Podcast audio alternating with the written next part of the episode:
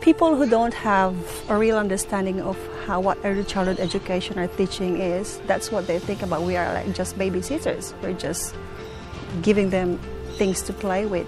They're not actually realizing that we're actually doing more than that. We are actually teaching the children to be a good human being, teaching them teaching them manners, um, teaching them things that's going to help them develop their skills, especially their physical, cognitive, and especially their emotional and social. We do so much every day, and I wish people knew how much we did because I think we would be a lot more appreciated. And it's education, it's um, providing children with opportunities to grow and develop, um, to build relationships with families, to work as part of a team, um, to work within the community. There's just so many different um, aspects to working at a campus than just looking after children. We're definitely not babysitters. um, you know, it's not an easy job. You have to be really passionate and it is challenging, um, but it's definitely rewarding. We are educators. We teach, you know, children a lot and I believe they learn a lot from us as educators through the relationships we build with the children, the program that we have. It's just great, yeah.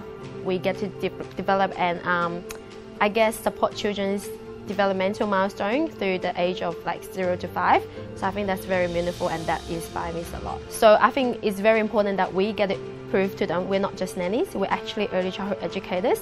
That we don't babysit your children. We try. We're here to educate them and teach them, and um, how to cope with like life, um, not just academic skills, but emotional and social skills. It's also very important to prepare them to go to school.